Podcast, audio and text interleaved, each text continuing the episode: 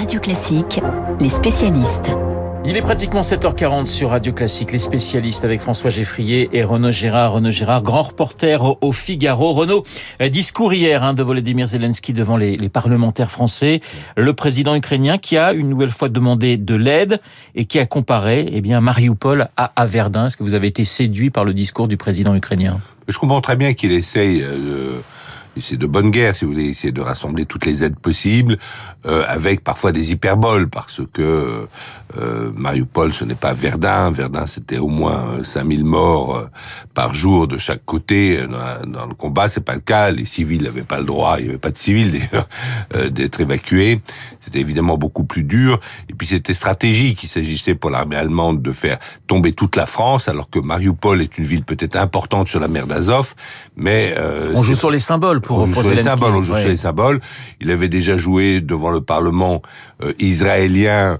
Il avait parlé de la Shoah, là, c'était un peu malheureux comme euh, comme propos, mais on peut comprendre aussi que c'est un homme qui essaie de rassembler toutes les aides pour son pays et euh, il fait son boulot de communication. Historiquement, évidemment, la comparaison ne tient pas. Renaud, Joe Biden est en Europe, il doit participer au sommet de l'OTAN, du G7 et de l'Union européenne qu'attendre du président américain et qu'attendre de ces, réunions? C'est très simple, ça, montre en fait à la Russie que l'ensemble de l'Occident, c'est-à-dire l'Occident c'est quoi? C'est l'Amérique du Nord et l'Europe, et puis un petit peu le, le Japon et l'Australie, mais ça, eux, ils sont pas impliqués là-dedans, euh, sont unis. Donc ça, c'est le premier... Euh, symbole. Le deuxième symbole, c'est un, sommet de l'OTAN qui va quand même prendre des, décisions de renforcement euh, des défenses euh, de l'OTAN, c'est-à-dire euh, en Pologne, en Roumanie, en Hongrie, en Slovaquie, etc.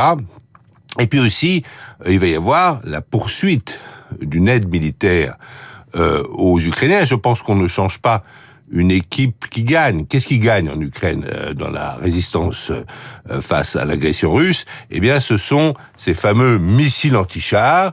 Euh, eh bien, on va en livrer de plus en plus. On va sans doute faire aussi quelques entraînements, peut-être à l'ouest de l'Ukraine ou dans des pays euh, européens. Et euh, le corps de bataille russe, qui est un corps motorisé, un corps de, de, de, de blindés, risque d'être vraiment paralysé puisque on a vu que les Ukrainiens étaient très courageux et savaient, euh, avaient été entraînés par les Américains et les Anglais et savaient se servir de ces armes. Alors on a le sentiment que, que Joe Biden vient un petit peu à reculons euh, sur le vieux continent. Titre en une de votre journal, hein, du Figaro, l'Ukraine contraint Biden à revenir vers l'Europe. Oui, parce qu'en fait sa stratégie à Biden, il l'avait d'ailleurs dit, c'était vraiment euh, la confrontation, je dirais économique ou géopolitique. Il s'agit pas pour le moment de confrontation militaire, mais la confrontation avec la Chine. C'est-à-dire qu'en fait, euh, les euh, Américains n'acceptent pas que la Chine devient, devienne le grand empire du Pacifique, le grand empire de l'Asie. Voilà, ils veulent rester euh, en Asie auprès de leurs alliés asiatiques, y compris euh, Taïwan, qui fait normalement partie euh, du territoire chinois. Et là, effectivement, il, il, revient parce que l'Europe, ça reste important pour les Américains. Et puis, il faut dire aussi que toute cette politique, si vous voulez, le pays qui s'est le plus impliqué dans cette division fratricide entre les Ukrainiens et les Russes, ce sont les États-Unis d'Amérique. Ce sont eux qui ont joué dès euh, le divorce entre les Ukrainiens et euh, les Russes qui date de l'éclatement de l'URSS, c'est-à-dire 1991. Ce sont les, Am les Américains euh, qui se sont le plus impliqués, qui ont certains disent même euh, mis le plus d'huile sur le feu.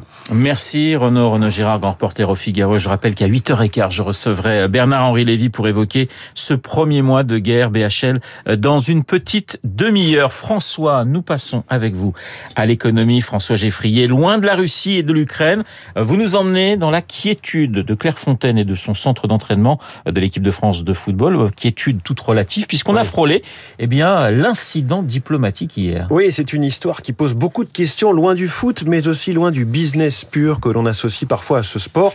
Personnage principal de cette affaire, Kylian Mbappé, allez, on va dire que c'est le meilleur joueur du monde, eh bien, il a refusé de participer à un événement, une petite opération prévue avec les sponsors des Bleus. Imaginez, on parle de Volkswagen, Uber Eats, Orange, Xbox, Coca-Cola et Konami, du beau monde euh, côté marque et un sacré joueur en face. Alors que ses coéquipiers étaient tous descendus, comme on leur avait demandé, Mbappé, lui, est resté dans sa chambre du centre d'entraînement. Son entourage a tout de suite suite voulu rassurer.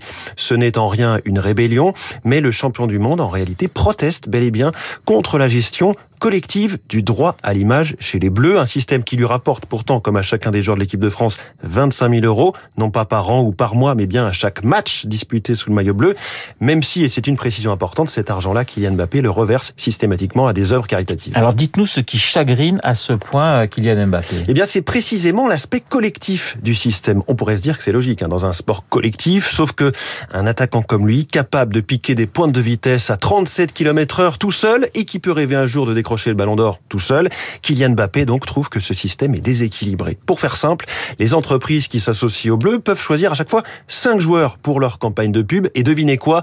Parmi ces cinq, ce n'est généralement pas le troisième gardien ni le fond du banc des remplacements qui est, qui est un remplaçant qui est choisi. Oui, on s'en doute un petit peu. Mais ouais. bien systématiquement notre Kylian Mbappé. En revanche, la somme perçue est la même que vous figuriez ou non sur la photo. Autre problème, le joueur vedette est très sélectif hein, quand il s'agit de nouer des contrats personnels avec des sponsors. Eh bien là, il n'a aucun droit de regard sur les marques partenaires de toute l'équipe de France. Euh, sauf que c'est une personne engagée pour des causes. Il a lancé une association qui promeut une alimentation saine pour les adolescents. Et le voilà en même temps sur des visuels avec Coca-Cola, les fast-food KFC, les biscuits Belin.